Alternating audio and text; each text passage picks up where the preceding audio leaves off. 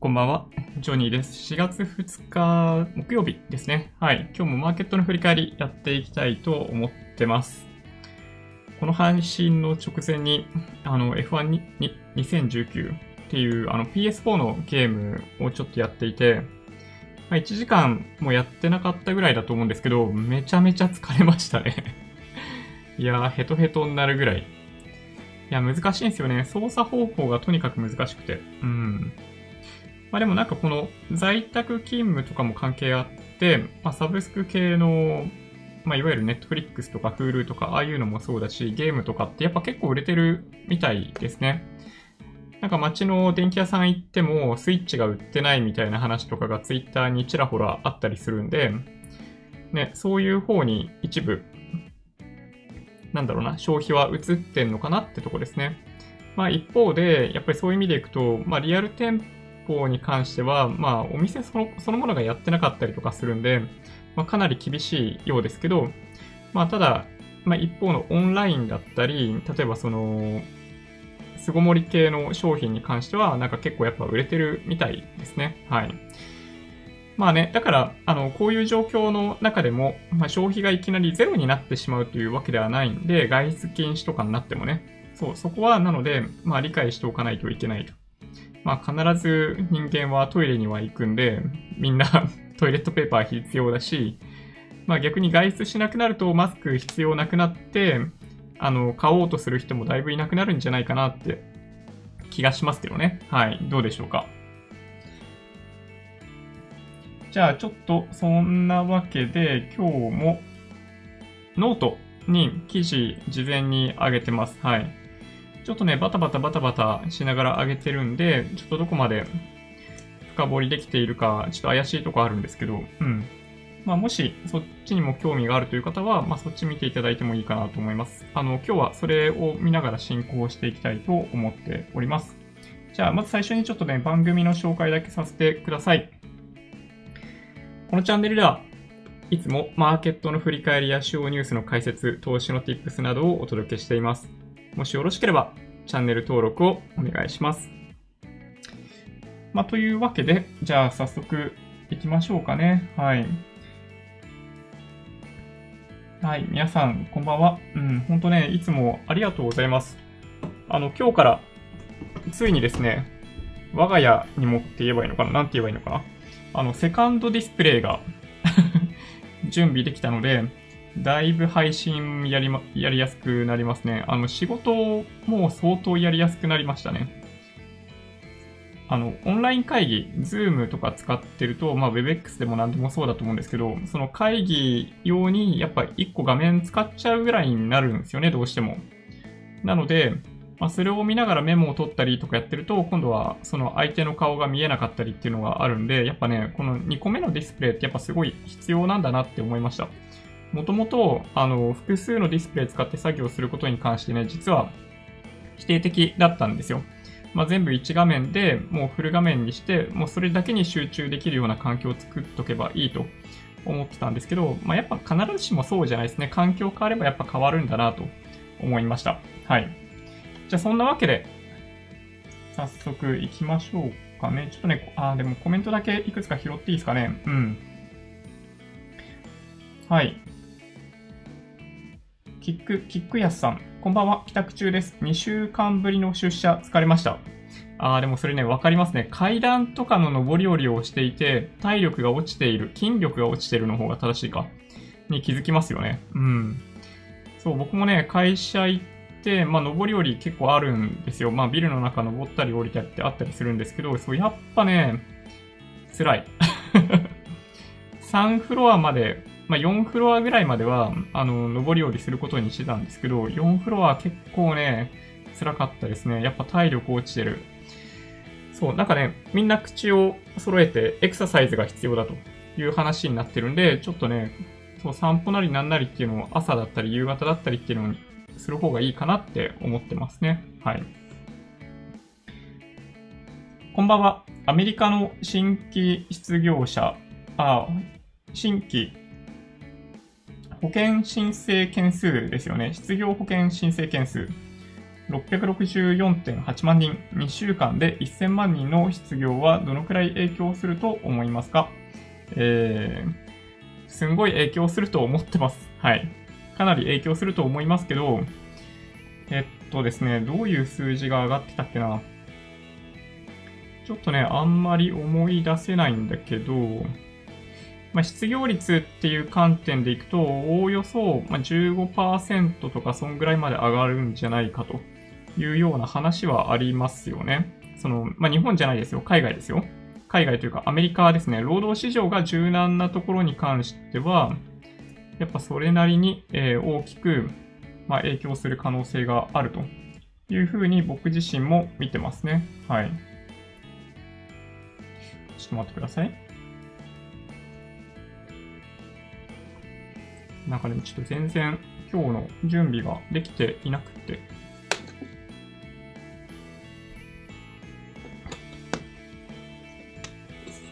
なんだっけな、失業に関しては、まあ、連日ニュースに上がってたんだけど、あ、まあ、とりあえずじゃあ先にそれ話しましょうか。ADP 雇用レポートがどうだったかっていう話をすると、アナリスト予想がマイナス15万人だったところから比べると、まあ、実はそんな下落、マイナスになってなくて、2、3万人のマイナスで収まりましたね。ADP の雇用レポートに関しては。えっと、今コメントで、あの、シンシンさんにコメントでいただいているのは、新規失業保険申請件数で、えっと、まあ、違う観点での、あの、指標なんですけど、まあ、ADP 雇用統計を見る限りだと、まあ、そこまで想像していたほど致命的ではなかったという感じですね。で、そうですね。どうだったっけな？なんかね、あのー、小型、中、小規模の企業に関しては、やっぱ失業者数がかなり増えている。まあ、雇用の減少がかなり起きているようなんですけど、まあ、中規模、大規模に関しては、まだそんなに、あの、減少、まあ、そもそも減少してなかったですね。数字でいくと、プラスのまんまになってました。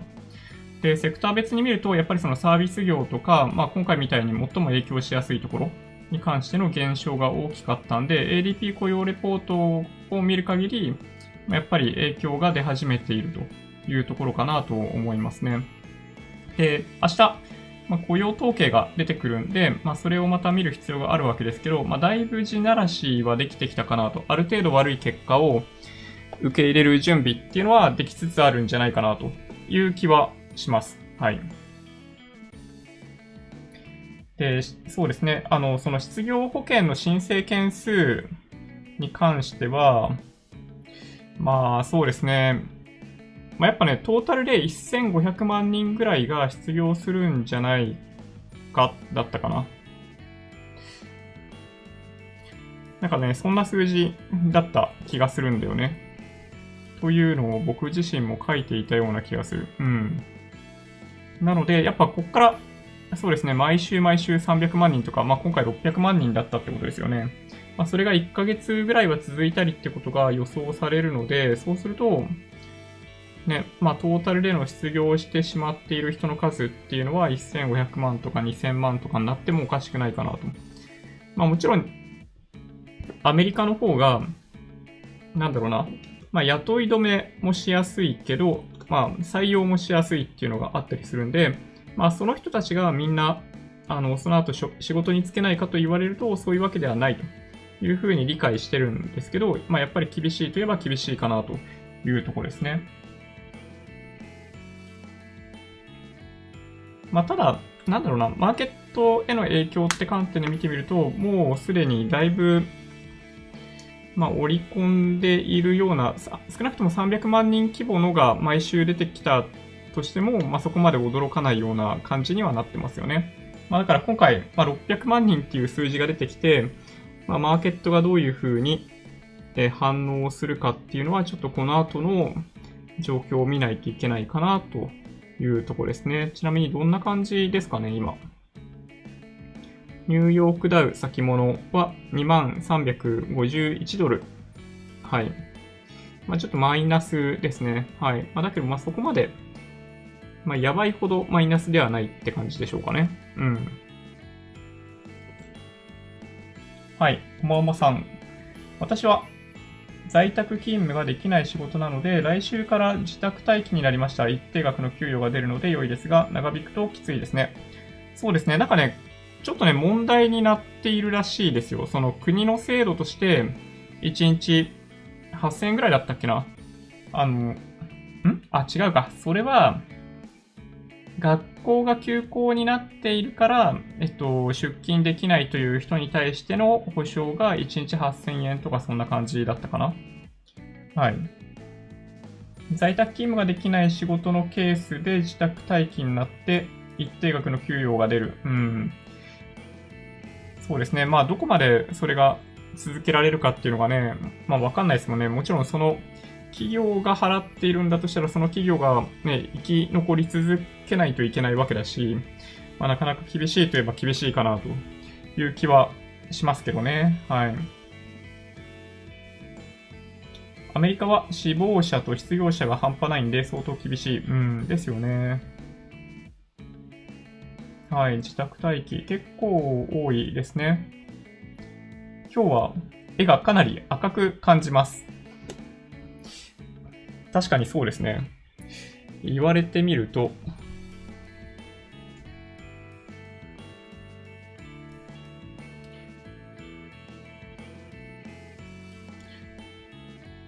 なんでだろうな、これ。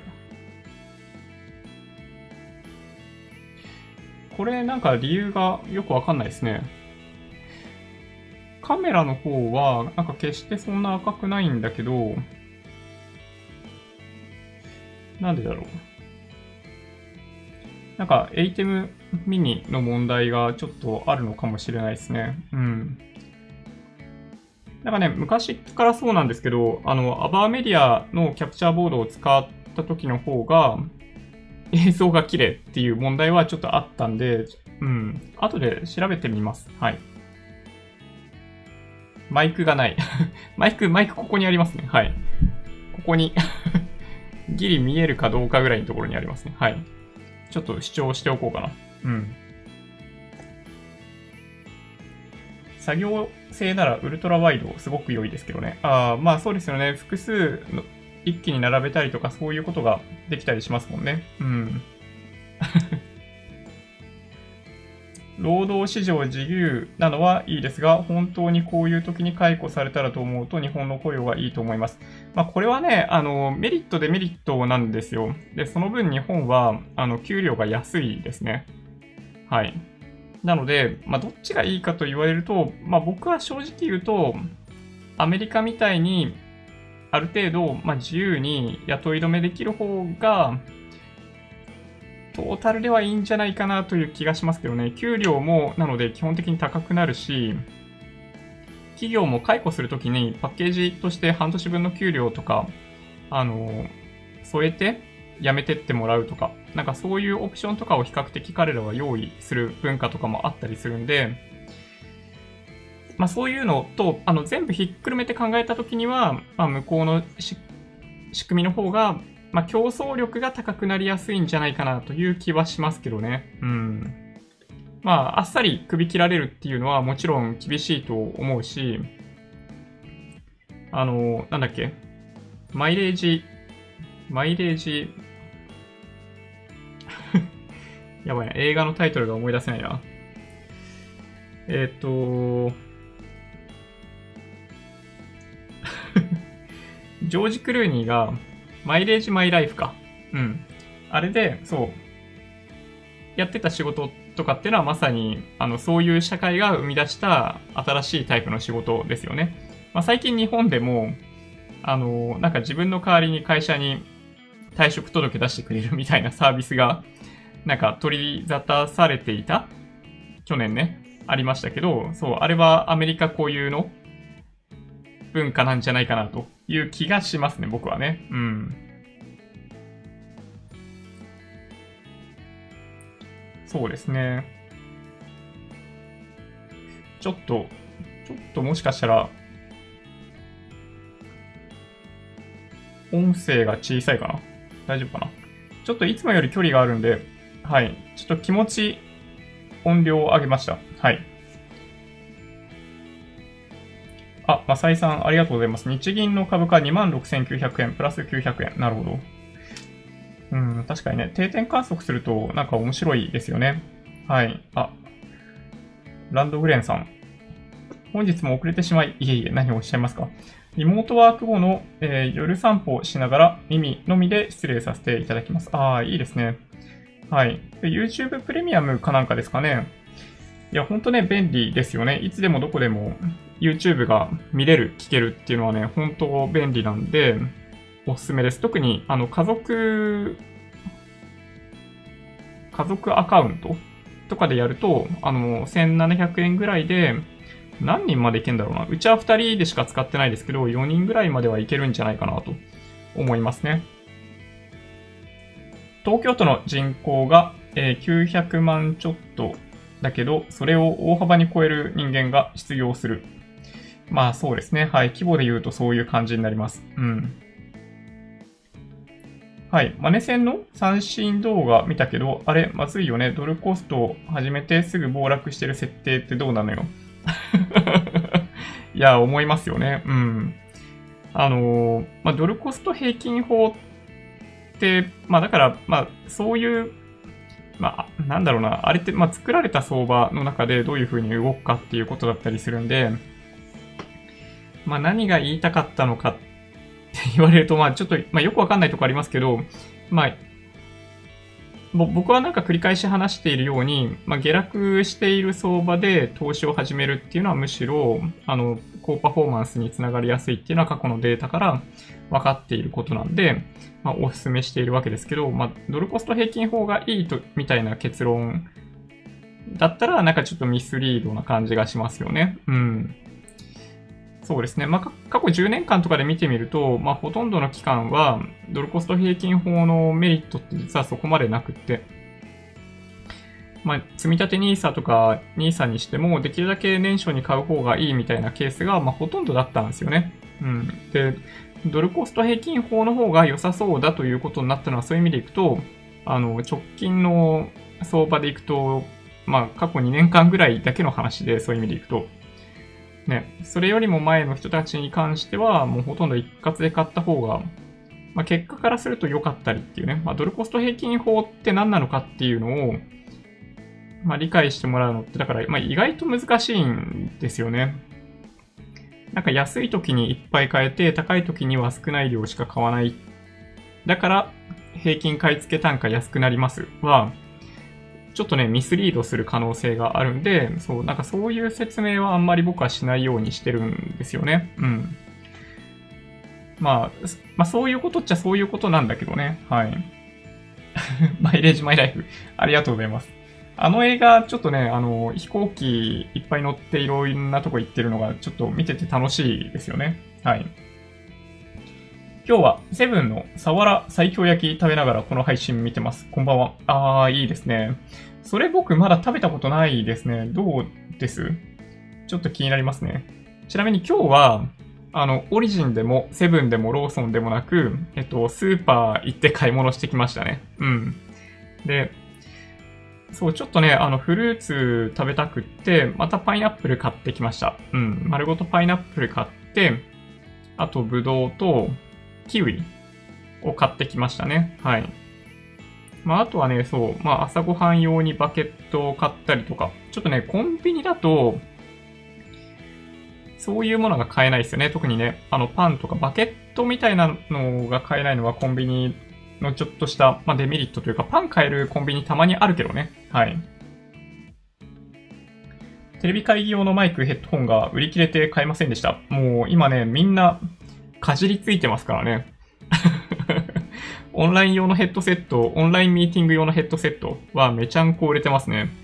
でもなんか今日、ズームの Windows 版に脆弱性があることが判明みたいなのがあって、なんかスペース X とかは、なんかズーム使うのやめるみたいなこと言ってますね。まあでもね、多分だけど、あの、ズームはすぐにアップデートしてくるんじゃないかなという気がします。はい。なんかしょっちゅうアップデート入ってるんで、まあ、そんなに悲観的にならなくても、ちなみに僕は Mac で使ってるんで、大丈夫なのかな？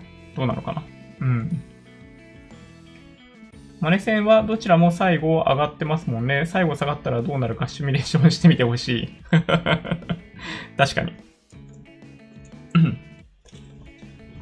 日本はアメリカ式にしても給料は上がらない上がらないでしょうね。そういう文化なら派遣が高給取りになってるし。まあ業種によっては、まあそういう状況になっていなくもないんですよね。なんか IT の世界で働いてる人がどれぐらいこの中にいらっしゃるかわからないんですけど、えっと、まあいわゆる正社員よりも、あの、派遣みたいな形で3ヶ月単位で契約して働いてくれている人たちの方が、場合によっては給料高いですね。あの、運用とか、あの、24時間体制とかそういうのもな、ないんだけど、それでもさらに、まあ、もともとね、仕事内容に差があるんだけど、それでも結構いい値段払ってたりするんで、あの、まあ、やっぱね、その、まあ、業種によるのかなって気がしますね。まあ、いわゆるエンジニアですね。IT のエンジニアっていうところだったりすると、まあ、特に、英語と日本語両方話せるみたいなタイプの人っていうのは、今めちゃめちゃ給料高くって、うん。なんだろう。はい。いや、そうなんですよ。全然ね、雇うの本当ね、大変なんですよ。だから、どっちかっていうと、まあ、今後はもうちょっと安、雇いやすくなる可能性があるかなと、正直言うと思ってますね。なんか、ね、そういう言い方が本当にいいのかどうかよくわかんないですけど、まあ、現実的には、まあ、おそらく、まあ、ちょっと雇いやすくなる可能性あるかなと思ってますね。はい。退職代行。この前初めて退職代行を利用しての退職届を受け取って時代の流れを感じました。いやー、それ、すごいですね。スネズネさん、それ経験済みなんですね。いやー、それはね、結構びっくりしますよね、多分ね。いやー、そうなんだ。そんなに会社行くのが、まあ嫌だってことなんだよね、だからね。うん。まあそういう、それほどストレスを感じてるんだったら、まあそれでいいんだろうな、確かに。うん。そうですね。アメリカのような仕事の競争力は日本の労働者には合わないと思う。基本的にほとんど平均値付近で満足してるから。まあ、そうなんですけどね。まあ、ただ、企業の方はどちらかというと、ま、終身雇用なんてできないし、その、まあ、あらゆる面でどっちかっていうと、まあ、これまでみたいな環境を提供してあげられなくなってきているっていうのがあるんで、企業っていう観点から見ていくと。で、そうすると、やっぱりどうしても、まあ、従業員対しても、アメリカと近い形で、まあ、ある程度失業のリスクがあったとしても高い給料を払うみたいな形になっていくのが、やっぱ健全な気がするんですけどね。じゃないと、本当に、給料だけ安くってクビになっちゃうみたいな、そういう環境は不健全だと思います。まあ、だから、まあ、今のうちから、まあ、なんかちょいちょいね、お話ししてるわけですけど、まあ、日本の失業率って2.4%じゃないですか。先日の、あのー、失業率、有効求人倍率の発表、月末にありましたけど、2.4%で変わらず。で、そんな環境だからこそ、まあ、とにかく求人はめっちゃあるわけですよ。だけど、その、去年、ツイッターで話題になってましたけど、なんか、何、何年も働いて、手取り十何万やべえみたいなそういう世界観がやっぱあるんですよ。なんかその、自分でやばいって分かってるのに、その問題解決できない、その会社を辞めるとか、別の会社に行くとか、業種切り替えるとか、そういうことがなかなか、なんかね、できないんですよね。どうも、やっぱりその、我慢を美化する文化っていうのが、どうしてもあったりとかするんで、なんか現状辛かったとしても、そのまま仕事する。みたいな人が、やっぱりね、多いことが、その賃金上昇をしにくいことの原因になっているような気がするんですけどね。まあだからどっちかっていうと積極的にそういう仕事を探し求めて、まあ会社を、まあ転々とすると、まあジョブホッパーだと思われて、まあ僕とか普通に落としますけど、ある程度しっかり働いて仕事を変えている人たちは、まあ、やっぱり、まあ、給料高くなりやすいですよね。うん。前の会社で多少トラブルがあったとしても、まあ、面接の時とかってそれあんまよくわかんないし、まあ、そういうやっぱ傾向とかはあるかなと。まあ、そう考えると、やっぱり真ん中ら辺の人、今って中央値にかなり寄ってるわけですけど、それってもうちょっと分散大きくなるんのかもしれないですね。そうするとね。うん。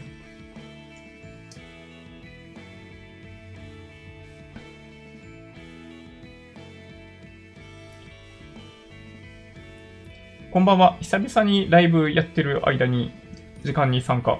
はい。リモートワークやら、えー、何やら、いつもよりはるかに忙しくなってます。ああ、それね、わかります。そうなんですよね。なんか想像以上に、あのー、在宅勤務大変。ミーティングとミーティングの間って通常だったら部屋を移動するとかっていうのがあったりするんで、まあちょっとオフにしてオンにするっていうのがあるわけですよ。その自分の気分の中でもね。で、それがね、ない、ずっとオンの状態になるんですよね。で本当に、ズーム使ってやってるんですけど、えっと、退出して、新しい会議に入る。で、その間って本当に30秒とかしかなくって、なんかね、全然、はい。全く休みなくみたいな感じですね、感覚的には。だからね、思った以上に、まあ効率はいいんだけど、みんなね、疲れてるっていう声聞きます、確かに。うん。そうなんですよね。これね、ちょっと問題かもしれない。マネーショートで CDS を買ってましたが、CDS って買えるものなの？えっと、買える人は買えるんじゃないですか。買える人っていうか、まあ、個人投資家で CDS 買うとかっていうのはあんま多分ないと思うんですよ。あの、企業、企業向けに販売されている保険商品だというふうに僕は理解しているので、まあ、そういう、なんだろうな、法人とかだったら買えるんじゃないかなという気がしますけどね。どうなんだろう。日本企業とかでもそういうのを買ったりしてんのかな？どうなんでしょうね。うん。水泳おすすめです。自分も週2で、週2で泳いでます。約1時間。1時間すごいですね。距離にして2キロぐらい。今は自粛。ああ、水泳最強ですよね。確かにね。はい。腰に負担かかんないんでね、そう、僕もね、それがいいんじゃないかなと思います。サボラ最強焼きは美味しいけどちょっと小さい。ああ、そうなんですね。最近お気に入りのフルーツはアマオです。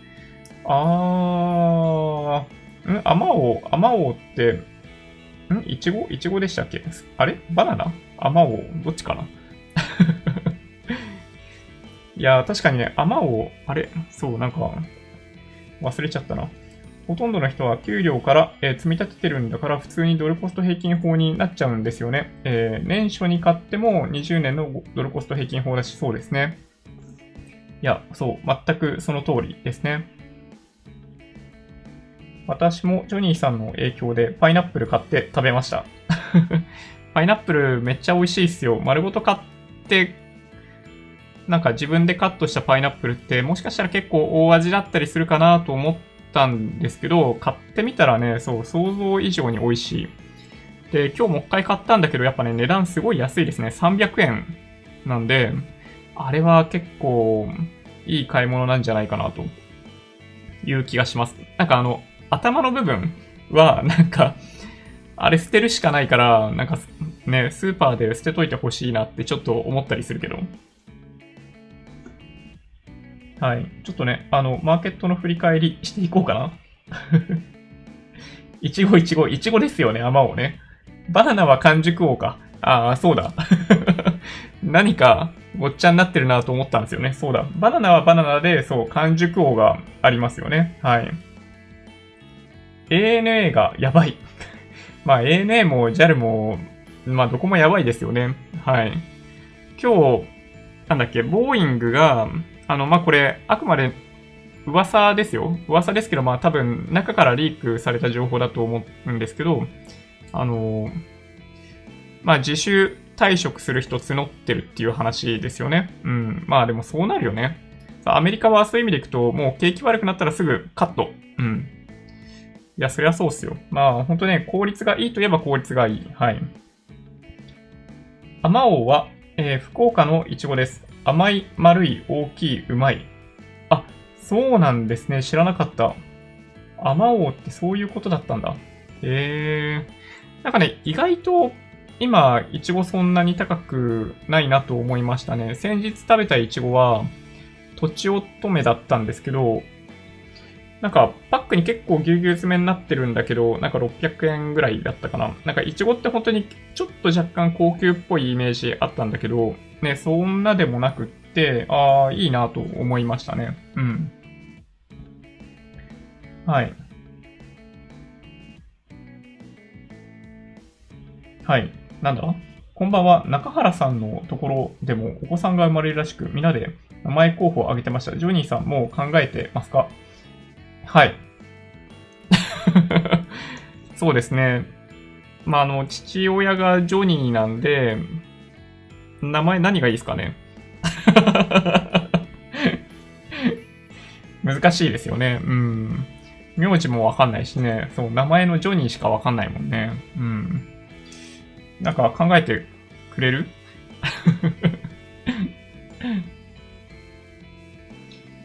あ、マサイさんのコメント気になる。誰もが一度は聞いたことがあるアメリカ大企業で働いたことがありますが、日本企業以上に上司へこびうる感じでした。ああ、でもそうですね。僕もそう認識してますね。自由は本当に自由で、えー、裁量権、権限、責任、義務が明確、仕事範囲が明確。いい意味でも悪い意味でも、えー、責任分解点明確。給料は私の場合、日本企業に比べて1.5倍になりました。ほぼ毎日、羽田空港出勤年間10ヶ月間は出張すげえ。食費1日8000円、ホテル代1日1万4000円。いやー、ちょっとその仕事を紹介していただけないですかね。いや、そうなんですよ。あの、正直言って給料の差が、あの、本当にね、1.5倍とかそういうレベルなんですよ。そう、だから、あの、雇い止めあっても構わないって感じだと思いますね、正直言って。うん。ね、あのー、いや、むしろ自由だよね。本当にそう思う。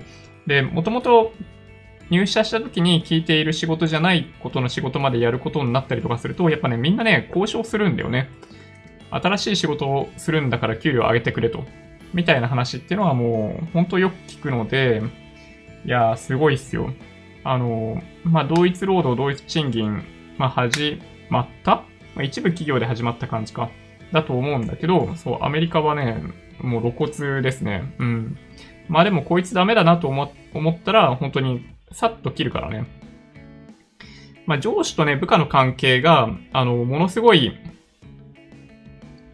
なんだろうな、まあドライなんですよ。そういう意味でいくと。上司からすると、自分に従うか、従わないんだったらやめてくれ。なんですよね。これしかない。だから基本的に、あの、上下関係、部下からする、部下であるうちは、その上司に対して、あの、すごい、あの、なんだろうな、従順なんですよね。そうだけど、あの、従順でいるようで、辞めるときはサクッと辞めますね。うん。で、従わないみたいなタイプはもう上からしてもそんな自分の下にいてもらう必要ないから、もうさっさとやめてね、みたいな感じなんですよね。そう。これが、なんか僕が知ってるアメリカの、アメリカ式の、なんか、雇用関係ですね。うん。悩ましいですよね。確かにね。うん。いやー、なるほど。一週間連続出張だと、家族同伴でホテル住まい。あー、それすごいですね。日本企業ではなかなかない家族大事にする感覚はこの会社では10年以上、えー、勤め上げる人はまるで半年でフロアの半分はどこに行ったかわかりません。なるほど。別の会社のビジネスへ旅立った場合もあれば、また戻って別の部署で働いたり、メールは毎日常に100通以上が来て、日本語と英語で毎日レポートを出してました。ああ、なるほど。いやー、でもね、そう、そんな感じのイメージは確かにありますね。いやー、なかなかエキサイティングな感じがしますけどね。一回ぐらいね、やっぱチャレンジしたい感じはしますよね、そういうのね。うん。名前候補ですね。皆さんありがとうございます。コニー、コニー、うん、キャサリンで、キャシー、キャシー。ジョニオ。それはジョニーの子供がジョニオなのか。ハニーってジョニーから来るとハニーなのか。なるほどな。シンディ。いやー、そうか。やっぱ、まあ、お父さんがジョニーじゃしょうがないですよね。そうよね。うん。まあでもなんか最、なんかね、そう、名前のこととか検索してると、まあほんとね、まあ流行り廃りっていうのはやっぱ激しいみたいで、なんか今だったりとかすると、飛翔の章とかの字が、まあ、めっちゃ流行ってるとか、あの、男の子の場合ね。あと、女の子の場合何だっただったっけな？忘れちゃったな。なんかね、とにかくね、女の子の名前の方が、なんか俺からすると、まあ、それってもうほとんどキラキラなんじゃねえかっていうぐらい、あの、読めない漢字ばっかりだった。まあ、読めない、あ漢字は難しくないんだけど、あの、読み上げるのが難しいっていうね、はい、感じがしましたね。うん。パイナップルの頭の部分は、え？嘘でしょ？根っこ生えてくんの？あそこから。マジですか？嘘でしょ ?3 年後に収穫できる？へえ、え、パイナップル、え？パイナップルってそういうもの？あ、そういうものだっけ？なるほど、なるほど。あれ、パイナップルって、土の中にあって、あの頭の部分が出てる感じなんだっけ？それってつまり。あのなんか、ボツボツしてるところから根っこみたいなのが生えてきて、っていうこと？かな？あ、まあ、できないけどね。はい。そうか。ちょっとでもびっくりするな。すいません。先ほど言った Zoom の脆弱性ですが、UNC へのアクセス以外にも、Mac 固有の脆弱性が2点指摘されている ダメじゃん、Mac でも。そうなんだ。Windows だけじゃないんだ。なるほど。ジョニーさんは今でもコーディング、プログラミングバリバリですか？いや、全然バリバリじゃないですよ。全然やってないですね。趣味でやる範囲でしかやんないですね。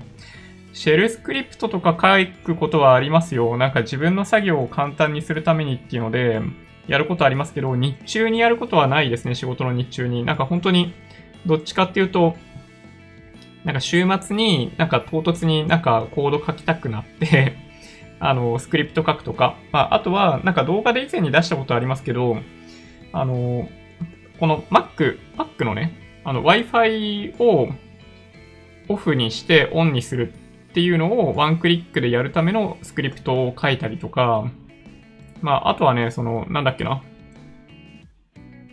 Wi-Fi って、なんか、ID とパスワードを入れないとダメな時ってあるじゃないですか。HTTP に飛ばされて。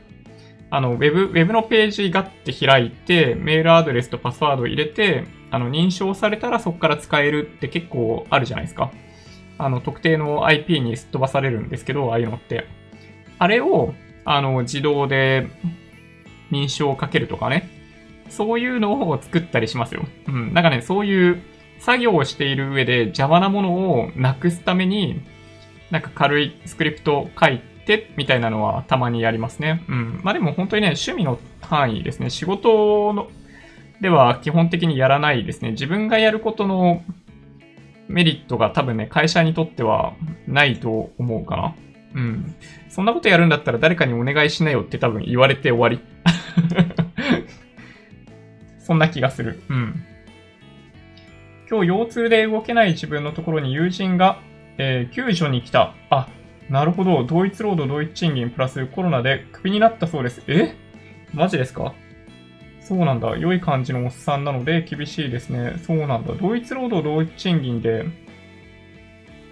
とかって、えー、でもそれってなんかやばい気がするんだけどな。なんか、国、国がね、本当にね、支援しないといけないと思うんですよ。そういう形での。まあ今日ね、1個はあったんですよ、実は。えっと、そのノートにも書いといたんですけど、なんかまあ、えっ、とね、ハウステンボスか。一斉に、これなんかね、まあ記事がちょっとね、悪意あるんですよ。NHK ニュースウェブだったんですけど、記事のタイトルが何だったかっていうと、ハウステンボス、一斉に数十人を派遣切り。新型コロナ影響っていうニュースが出ていて、まあでもね、これね、新型コロナが影響しているのは間違いないんだけど、えっと、まあ、派遣切りっていう言葉を使っていることは、ちょっとやっぱり悪意がある気がするんですよね。で、これハウステンボス側からしたら、まあ、契約満了に伴って契約あの終了しただけだというふうに、たあの多分っていうか中、中見るとそういうふうに書いてあるんですよ。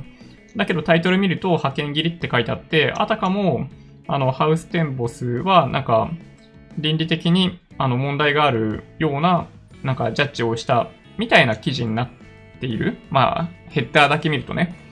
というのがあるんで、なんかこれはこれでね、どうかなと思いました。そう、だけど、まあ国に関しては、やっぱ、まあ派遣切りを、まあこういう形で実施しないように、そのできるだけ、そのお金を出すっていうことをやるべきだと思いますね。今日ね、ツイッターで出回っていたのが1個あるんですよ。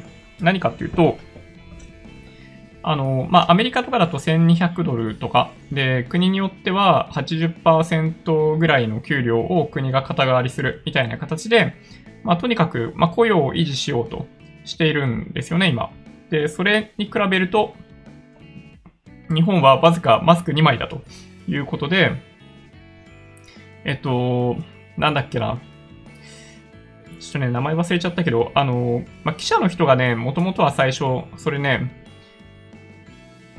書いてツイートしてたんですけど、多分ね、誰かが勝手に脚色して、なんかそれがさらになんかリツイートされてみたいな感じで、なんか、まあだからね、まあちょっとあんま取り上げない方がいいかなと思ったんですよね。うん。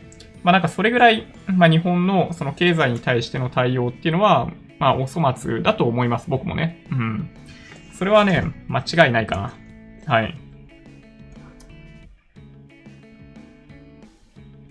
ダウって名前いかが、いや、それやだななんかすごい下がっちゃうみたいなね。うん。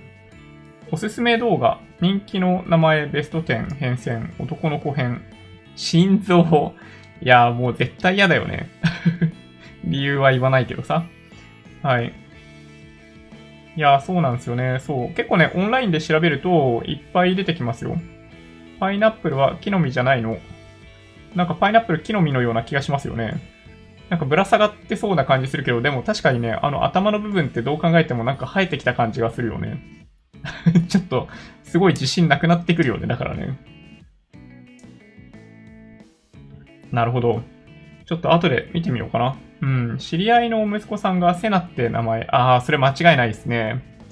なるほどないや、でもね、僕の知り合いにも一人いますよ。うん。ね。いや、いい名前だと思う。なんか男の子でも女の子でもいけるよね。うん。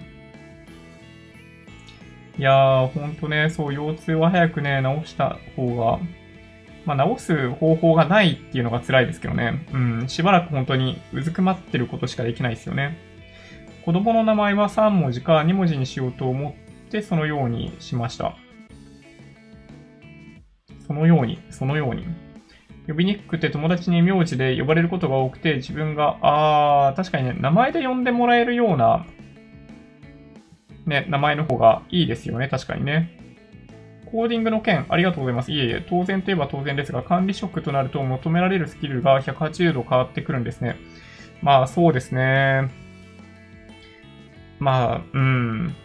まあ、正確に言うとそういう意味では、今の会社に入ったタイミングで、その、プロジェクトマネージャーとか、プロダクトマネージャーとしての役割に切り替わっているんで、そのエンジニアとしてバリバリやっていたってなると、もうそういう意味では10年ぐらい前ですね。うん。Java とかで行くと、本当ね、僕が最初に入社した時に使われてた Java のバージョンは1.4とかだからね。いや、そういう感じですよ。うん。いや、本当に懐かしいですね。そう。ね。なんかね、管理職になっちゃうと、だからそういう意味では、なんかそういう楽しみがちょっとね、減っちゃう感じはする。まあその代わり、人のマネジメントは人のマネジメントで面白いなと思うこともあるんですけど、まあ悩みも絶えないですよね。うん。年齢は厳しいでしょうね。てか年齢と性別は理由にできないんじゃなかったっけ？表向きだけど、そうですね。僕もそういう認識ですね。うん。いや、本当に、パイナップルの頭の葉っぱの部分は、部分を土に刺しておく。数年で葉っぱの大きい株になって、中心から太い茎が伸びて、その上にパイナップルができる。あー、やっぱそうか。なるほど。ちょっとでも成長過程を YouTube で見たいね、それね。うん。そうですね。事故って死にそう。それ言っちゃう？マーケットの振り返り。マーケット振り返ってなかったね。そうだ、どうしようかな。ちょっと出しましょうか。はい。えっとね、どういうことを、えー、書いていたかっていうお話をした方がいいのかな。まあ、一応さらっといきましょうか。えっと、なんかね、日銀が1200億円しか買ってくれないんですよ。簡単に言うと。これなんでなのか、まあ、よくわかんないというか、そう、タイトルにも書いた通りなんですけど、もっと下げると思ってんですか日銀さんっていう話ですね。はい。いや、本当にね、まあそうとしか思えないですよね、これね。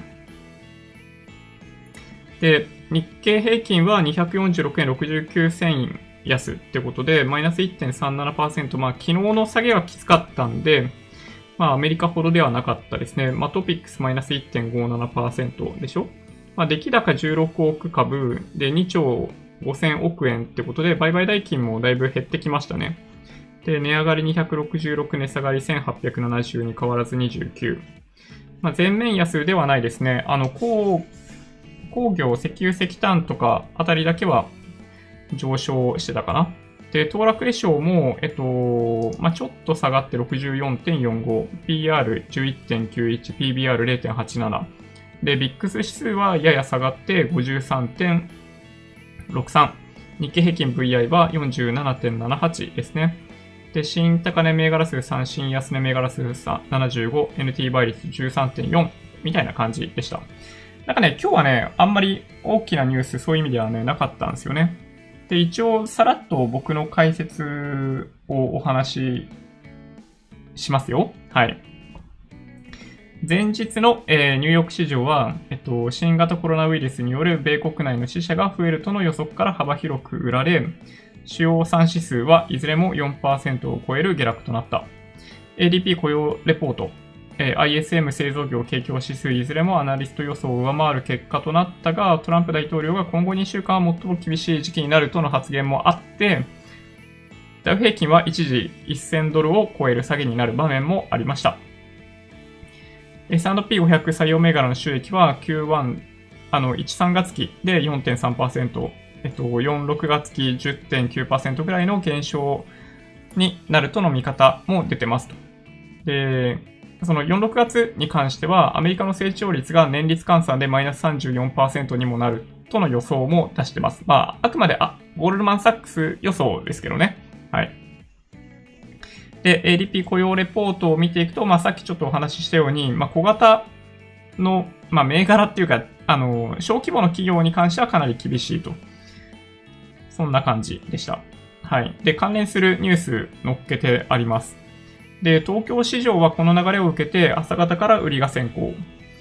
午後に、えー、プラテンしたんですけど、前日に、まあ、これがね、ちょっとね、そのよくわかんないんですけど、日銀の ETF 買い付け額が微妙に減っていた。この2000億円ぐらいまで買えるはずだと思うんだけど、えっと、なぜか、なぜかっていうか、1200億なんですよ。うん。まあ、というのもあって、なんかその、日銀の姿勢がちょっと足元見られるというか、まあさっきお話ししたように、まあもうちょっと下げるっていうふうに日銀自身が思っている可能性があるみたいなところもあって、あの、まあ、売られてしまったかなという気がします。で、セクター別に見るとそうですね、さっきお話ししたように、あ工業、石油、石炭以外にも保険の産業種は上昇、その他30商業は、えー、売られてますね。で、まあ、昨日と同じコメントなんですけど、テクニカル的には一番底になっている1万6000円台の反発で、おおよそ3分の1ぐらいの戻しみたいな感じになってますね。で、2番底となるのか、再び、え大底を取りに行くのかっていうのはようわかりませんというお話です。で、各企業の状況が少しずつ出てきてますね。で、自動車はかなり厳しいみたいで、えっと、アメリカの GM とかその辺は10%、20%ぐらいの販売台数の減少で済んでるみたいなんですけど、マツダ40%以上減少しているみたいです、販売台数。これかなり厳しいですね。で、トヨタとかも、やっぱ20%を超えるような販売台数の減少っていうのが起きているようなので、やっぱ収益、収益かなり悪化するのは間違いないですね。で、もう一個、今日大きかったニュースがソフトバンクですね。2019年10月、あの、前回バタバタしてた時ですね。えー、その時に合意していた30億ドルの WeWork 株買い取りを条件をクリアしていないことを理由に執行しないと発表。まあ、おそらく、あの、WeWork 側は、えっと、交渉を続ける。で、もしかしたら訴えるみたいな話になってるんで、法廷の場で争うことにどうもなりそうな雰囲気です。はい。まあ、これをむしろ、えっと、ソフトバンクグループは交換して上昇してたんじゃなかったっけな？確か。えっ、ー、とね、どうだったかな？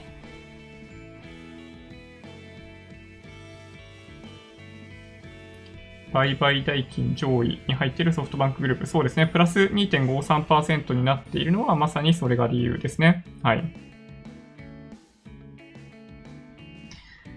で、新型コロナウイルスの影響で、えー、各社、減損処理に追われることが予想されてきていたが、えっと、もう一個ね、今日ニュースあって、金融庁はその減損処理の見送りを容認するといった報道も、あの、日経の方に流れてました。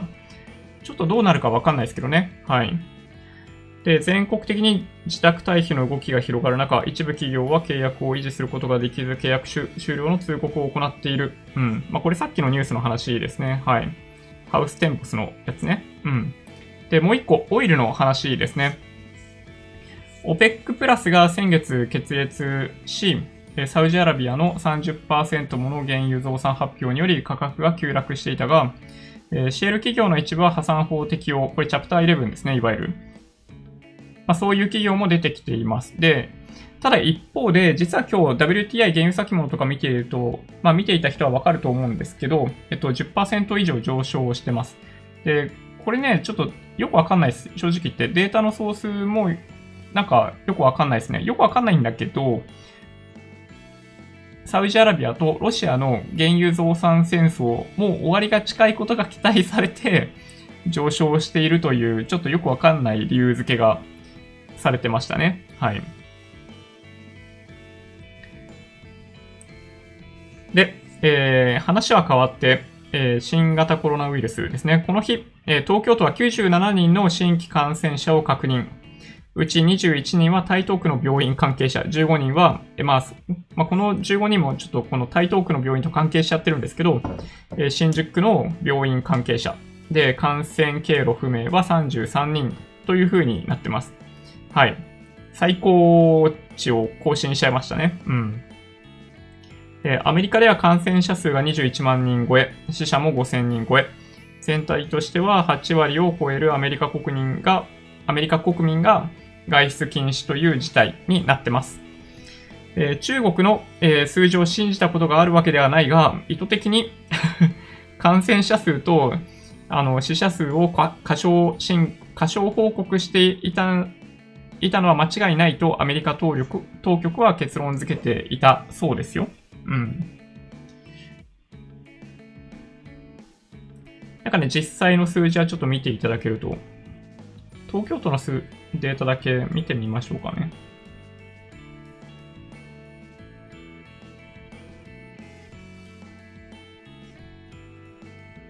そうですね。この陽性患者数97ですね。はい。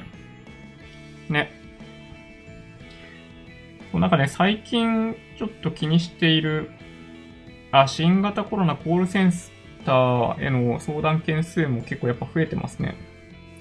この都営地下鉄の利用者数の推移、なんか前から話してますけど、この7時半から9時半、この2時間の間、マイナス25%にしかなってないんですよね、これね。うん。で、やっぱね、こういうのを見ると、緊急事態宣言すればいいんじゃないのって思いますけどね、僕はね。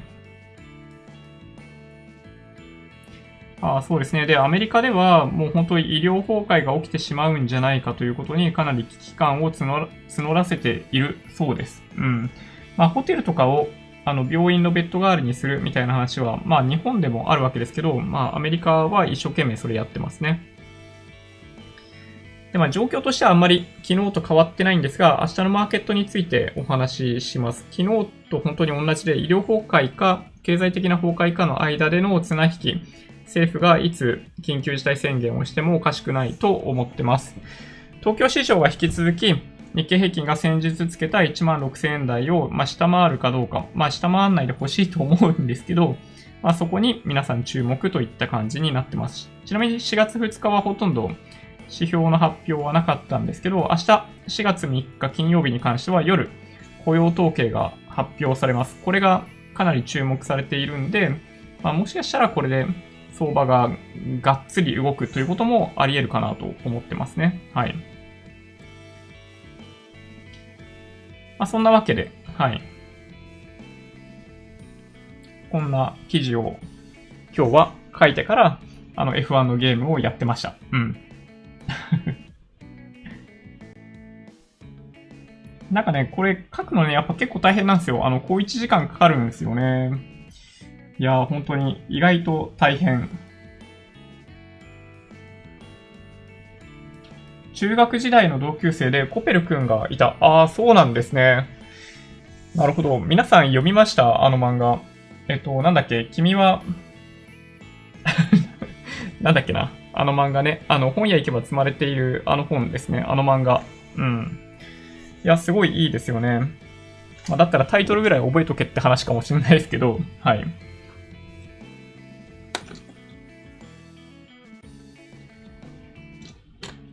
F1 バーチャルグランプリやるそうですが、エキシビジョンレースには F1 ドライバーと一般ファンも参加可能なんで、ジョニーさん参加しますか？いや、なんか参加できるんだったらめっちゃしたいけど、どっからどうやってやればいいのかちょっとよくわかんないですね。確かにね。うん。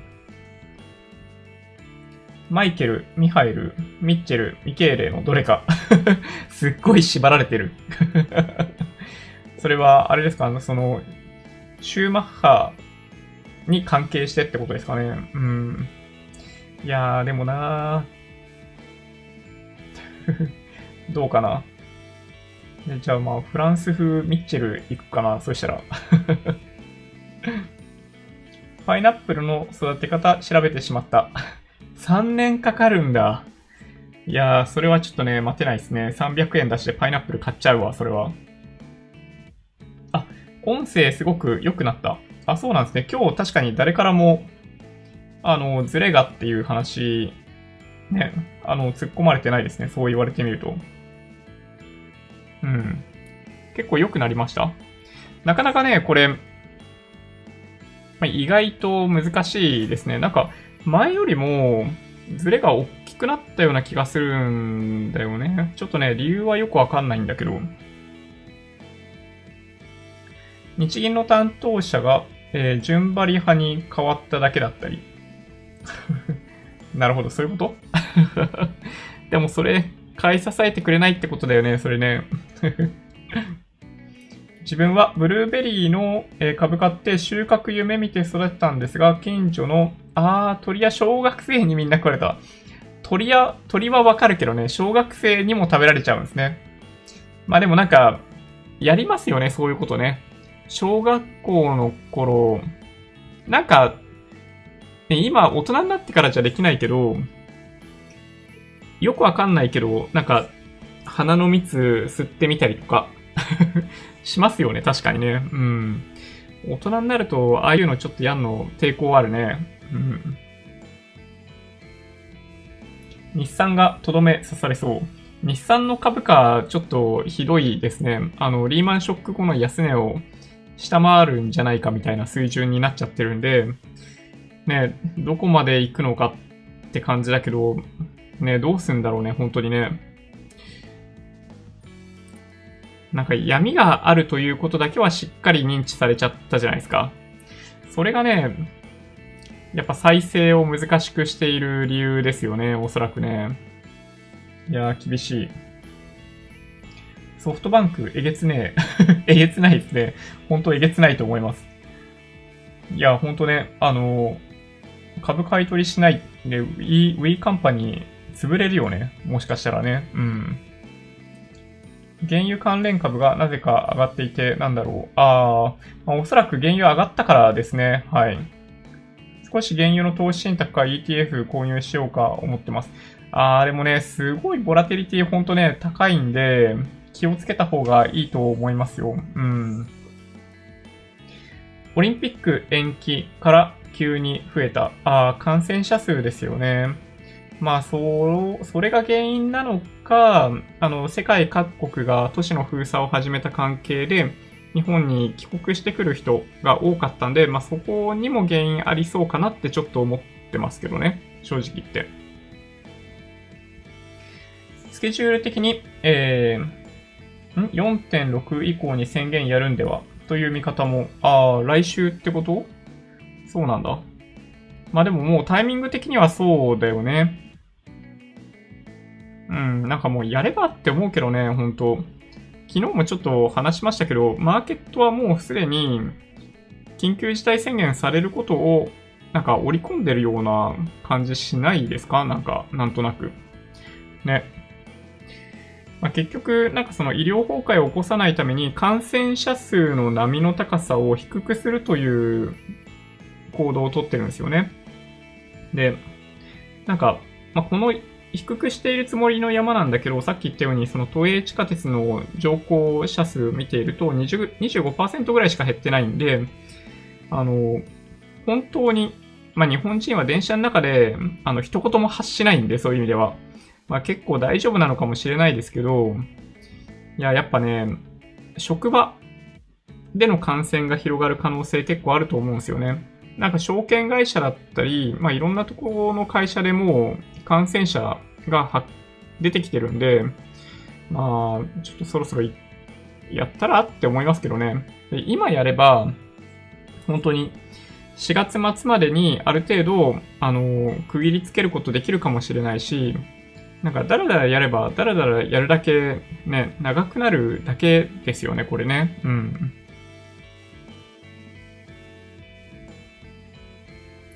0歳児感染しててかわいそう。ああ、そうなんですね。昨日原油買いました。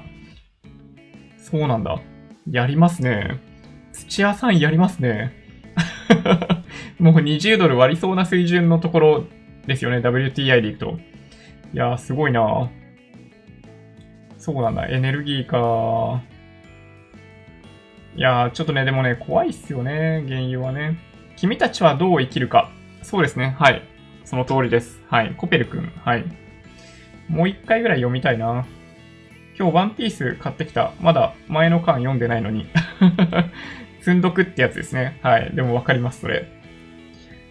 いやー、すごいな久々にライブ見に来れました。あー、ありがとうございます。ジャック、アスクさんかな？うん。嬉しいです。ありがとうございます。アメリカの失業保険、あ、そうですね。そう、665万件。はい、すごいっす。2週間で1000万件だもんね。はい。すごい数字ですよね。うん。ね、アメリカはもちろん人口日本より全然多いわけだけど、ね、雇い止めできるんだもんね、こうやってね。いや、すごいなと思います。うん。まあ、なんだろうな、これ、まあ、い、この中に、まあ、実際にどれぐらいの人が、本当に、あの、明日の飯を食うのが難しくなるぐらいの状況になってるのかっていうのは、まあ、わかんないですけどね。うん。ね、まあ、工場とかで働いてる人とかも、まあ、結構カットされてんのかなって気はするんですけど、その ADP 雇用統計、雇用レポートを見てると、製造業は意外とね、プラスなんですよ。雇用人数が。うん。これがね、ちょっとね、まあだからまだ分かりにくいんですよね、実態が。うん。いや、本当にね、不思議な感じがしますね、まだね。はい。いいっすよね。小学生、ブルーベリー食べちゃう。このチャンネルでブルーベリーの株って聞くと、どの銘柄かなって思ってしまう。そうですね、確かに。ブルーベリーの株ってなんだろうね、確かに。そんな銘柄あるかな？ね石油王、あ確かに土屋さんは石油王だったんですね。なるほど。原油は初めて買ってみた。初心者なのに原油買って死にそうになったことあります。ああ、そうなんですね。いや、怖いっすよね。コモディティは、やっぱね、怖い。うん。いや、ボラティリティめちゃめちゃ高いっすよ。まあ、リートは株よりもボラティリティ高いっていう話。まあ、リスクが大きいってことですね。を、まあ、よく言ってるわけですけど、コモディティはもっとリスク大きいですね。僕の理解だとね。うん。まあ、やったことないんで、まあ、わかんないですけど、どうなんでしょうね。1バレル10ドルを夢見てたのに1バレル10ドルか。すごい。今の半額ってことですよね。うん。いやー、すごい。みんなそう思っているとは思うんだけど、こればっかりは誰にもわからん。うん、確かに。昨日の日経、えー、アビセ売りは安倍さんの宣言否定が原因だと思ってます。あー、確かにね。まあ、がっかり売りですよね、だからね。はい。でもそれね、わかりますね。なんか今日も参議院かなんかの委員会での発言とかが取り上げられていて、今はまだその時じゃないと いうことを言ってましたけど、ね、なんかそんなかっこいい感じの言い方じゃなかったですけどね。はい。そうですね。1バレル10ドルは本当ね、今から半額だもんね。ジョニーさんの周りに、え感染者、濃厚接触者出てきてませんか？私はとうとう身近に発生しました。あ、そうなんですね。竹蔵 X さん。そうなんですね。僕の周りでは一件もないですね。そういう意味では。そう濃厚接触っていう人もいないし、まあもちろん感染者もいなくって、あの、会社でも一人もいないって聞いてますね。そう、なので、ね、一応封鎖されてはいないですね。会社自体がロックダウンみたいな状態にはなってない。うん。まあそうですね。まあただ、まあ、ね、症状出てないだけとかもちろんあるかもしれないですけどね。うん。新規失業保険申請件数のピークが、え株の底だったららしい。あ、そうなんだ。へえ。それはなんか面白いですね。もしかしたら。まあでも、そうか。もう一週間見てみないとわかんないですね。そういう意味ではね。うん。冷凍ブルーベリー大好きです。あー、え、それちなみにどこのやつですか？あの、僕、セブンのやつは買ったことありますよ。はい。スタジオドッグランさん、ブルーベリー。でもね、あのね、冷凍だったら僕はね、マンゴーが好きですね。うん。マンゴーってフルーツの中で僕一番好きなんですよ。あの濃厚な甘さ、まあ、若干癖あるかもしれないですけど、やっぱね、マンゴーは王様かなと僕の中では思ってますね。うん。かぼちゃの馬車ならぬブルーベリーの株。確かに。新手の詐欺っぽい。確かにね。はい。まあでも、そうか、なんかそう考えると、まあ不動産投資系のそういう話もそうだし、まあソーシャルレンディングとレンディングとかそういうのもそうですけど、まあ結構今回の下落でやられてるんじゃないかなって気がしますよね。で企業に貸し出す、まああれってリスクマネーじゃないですか、実質的に。で、あれ、やっぱり、ね、きちんとお金受け取れないっていうケース結構出てんじゃないかなって気がしますけど、何度かね、このチャンネルでも質問されたことあるんですけど、ソーシャルレンディングは、あの、コスパがあまりにも悪いんで、まあ僕はやらないですね。やめた方がいいですよぐらいのことを言いたい気持ちはあるんですけど、えっと、まあ、調べた商品が結構限定的なので、まあ、もしかしたらいいのもあるのかもしれないですけどね。ただね、やっぱり、あの、リスクマネーの提供にもかかわらず、利回りが、えっと、何パーセントとかそんな感じなんですよ。下手するともっと低い。で、だとすると、なんかそれって期待利回りでいくと株とかとあんま変わんないんですよね。で、株の場合、その、やっぱ、マーケットがルールを設けて、あらゆる情報を開示してくれているっていうことと比べると、やっぱソーシャルレンディングって、あの、まあ、自分で足で調べないとよくわかんないところがかなりある。まあ、もちろん普通の企業、上場している企業も、まあ、決算とか結構、まあ、いろいろやり放題っちゃやり放題だから、まあ、どこまで信用していいのかわかんないですけど、まあ、ソーシャルレンディングはそういう意味で、まあ、クローズだし、あの、リスクマネーだと僕は認識しているんで、まあ、普通に考えれば期待利回り10%以上ないんだったら、あんまやる価値ないんじゃないかなって僕は思いましたけどね。はい、パッと見ね。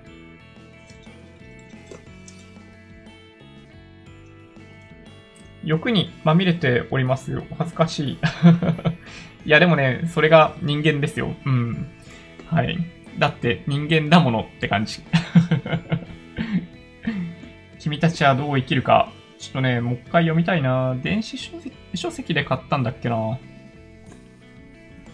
原油 ETF は WTI に連動しない。ああ、そうなんですね。原油 ETF ってど、どれを買ってらっしゃるんですか？ちょっと僕あんま調べたことないんであれですけど。過去にコミュニティの、えー、投資持ってましたが、数年で手放しました。ああ、なるほど。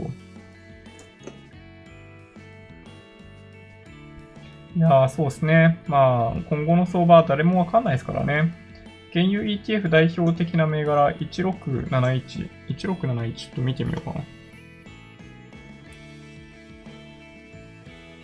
えっ、ー、と、1671。あ、だ、え？そうなの ?1671 って WTI 原油価格連動型上場投信ってなってるけど、WTI に連動しないのこれ。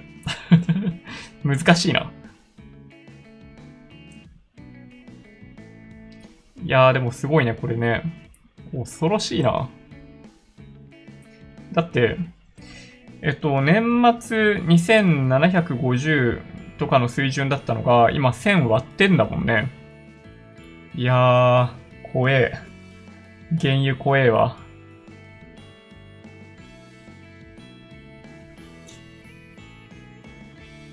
ロイヤルダッチシェル。ガソリン入れるなら F1 好きなので、モービル、シェルしか入れません。なるほど。君の名はと言いかけたジョニーさん。そう、なんかね、そう、頭の中がごっちゃになってますね。うん。コストや乗り換えで完全に連動しきれないだけ。ああ、まあでもそれはありますね。まあ、まあ、あらゆる投信であるあるですけどね。うん。まあ、コストが比較的大きいものであればあるほど、まあ、見た目上あんまり連動していないようにも見えるし、ね。まあ、難しいですね。ETF ってやっぱ、ね、市場が空いてる間に買わないといけないとか、あの、マーケットメーカー指定されているかどうかとかそういうのもあったりとかするんで、まあちょっとね、めんどくさいっすよね、やっぱり正直言って。うん、なんかね、あんまり出来高がいっぱいあるわけでもなかったりとかするんで、ちょっとね、僕はあんまりこういうのやっぱ手出したいとは思わないんですよね。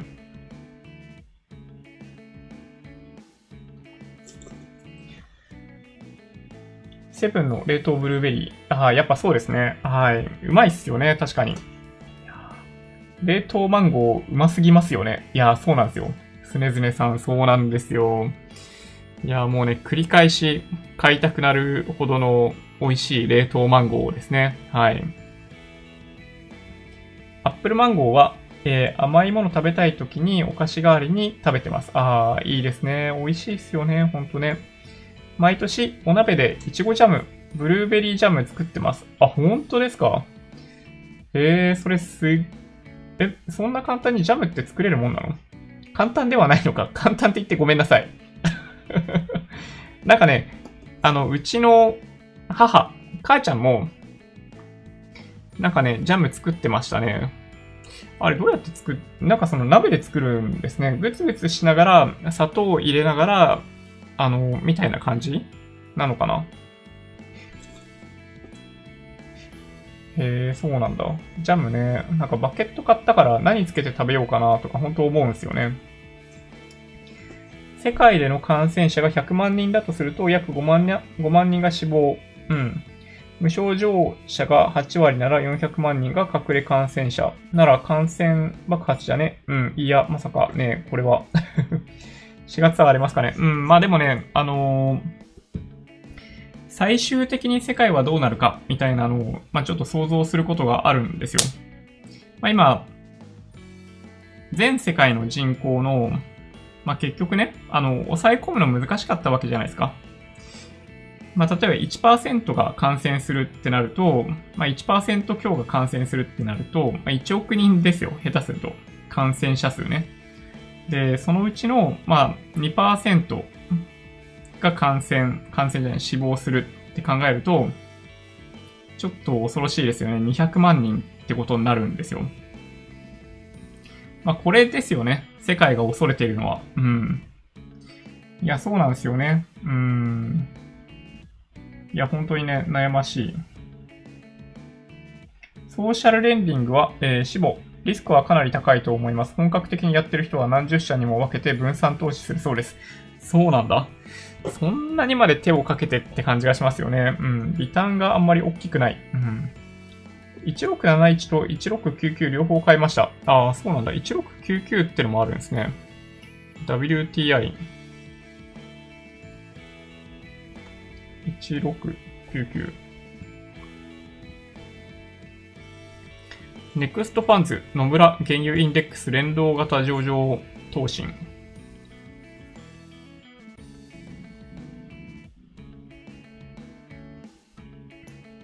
いやー、でもこれもやっぱ同じようなチャートですね。高いところは400円以上あったのに、今140、400円、そうですね、143。いやー、恐ろしいですね。まあでもなんか出来高すごい増えてますね。この3月10日ぐらいから。ね、みんなある種狙っているといえば狙ってるんですね、これね。うん。1671信託報酬0.8。ああ、そうなんですね。なるほど。まあ、そんなに高くないんですね、じゃあね。原油は価格が戻る前提が成立していないのが怖い。そうですね。行ったっきりになっちゃう可能性っていうのはやっぱあるといえばありますからね。そうですね。XLE。XLE って何でしたっけ？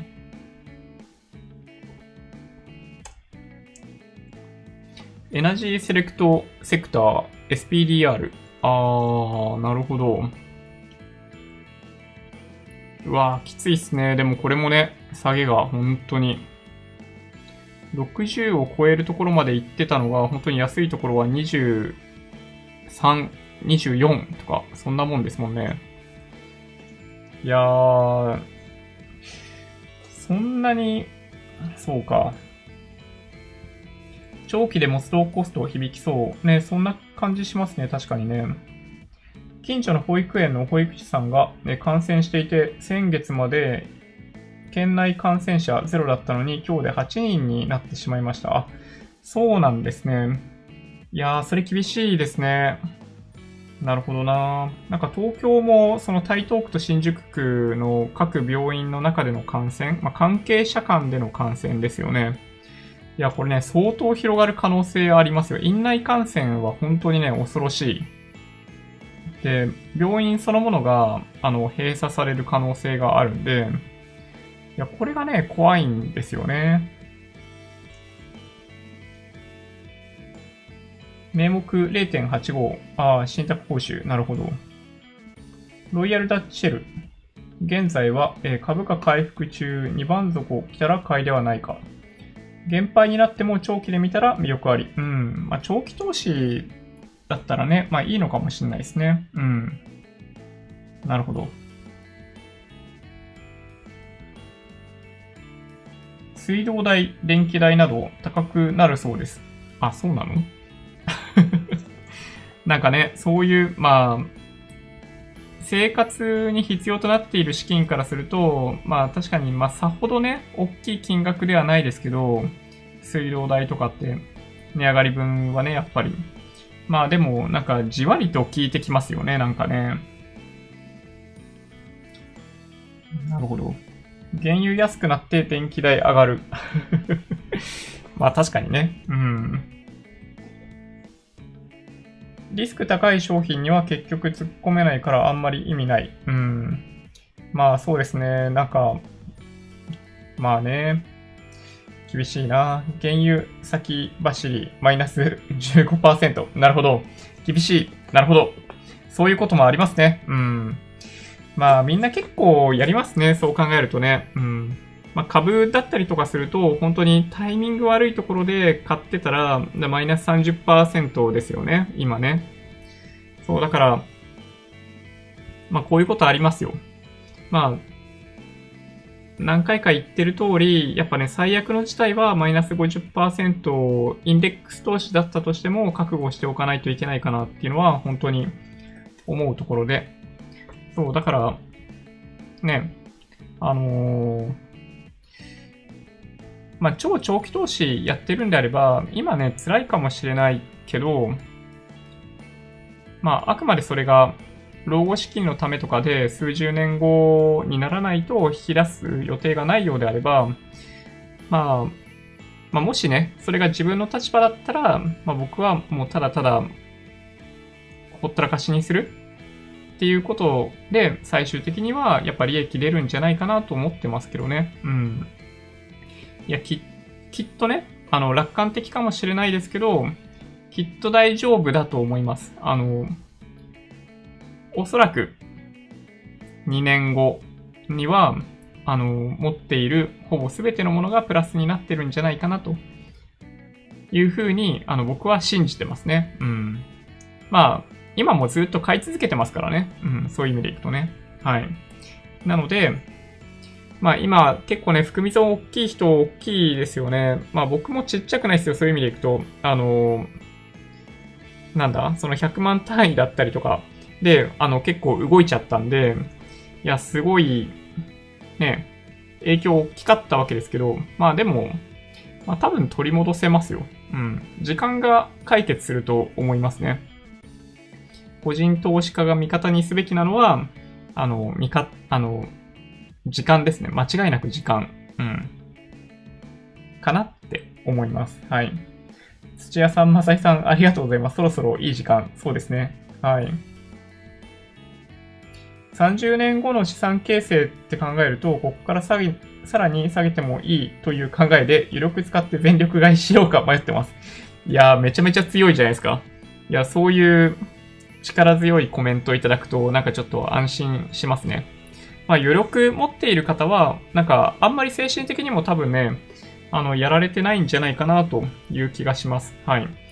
ほったらかし最強ですよ。うん。むしろマーケットがこうやって崩れた時っていうのは、まあ、チャンスになる可能性もあるし、また、なんだろうな、その、不動産の価格とかも結構下がったりとかする可能性もあったりするんで、まあそういうのを本当にずっとやりたいと思っててできてなかった人たちは、まあやるチャンスが来るかもしれない。うん。なので、まあそういう風に捉える方がやっぱいいんじゃないかなと僕は思いますね。うん。そんな感じかな。ちなみに、えー、ニューヨークダウ21,067ドル、123ドル、128ドル高になってますね、今ね。はい。そうですね、そんな感じかな。はい。ジョニーさん8桁。あー、そうだった、8桁だ、8桁。いや、9桁って言ったような気もしなくもないな。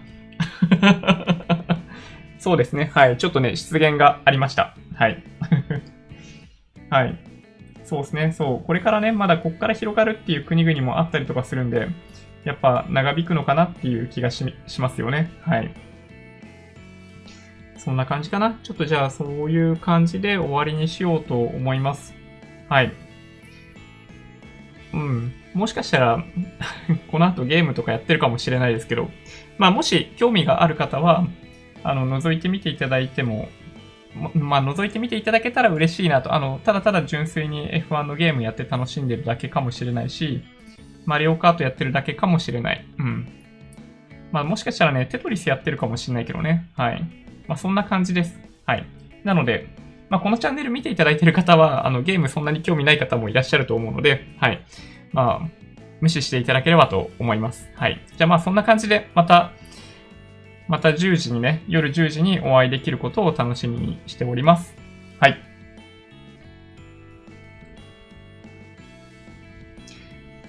Twitter、Instagram のアカウントもあるんで、もしよろしければフォローお願いします。音声だけで大丈夫っていう方は、ポッドキャストもあるんで、そちらもサブスクライブお願いします。もし今回の動画が良かったって方は、高評価ボタンをお願いします。合わせてチャンネル登録していただけると嬉しいです。それでは、ご視聴ありがとうございました。バイバイ。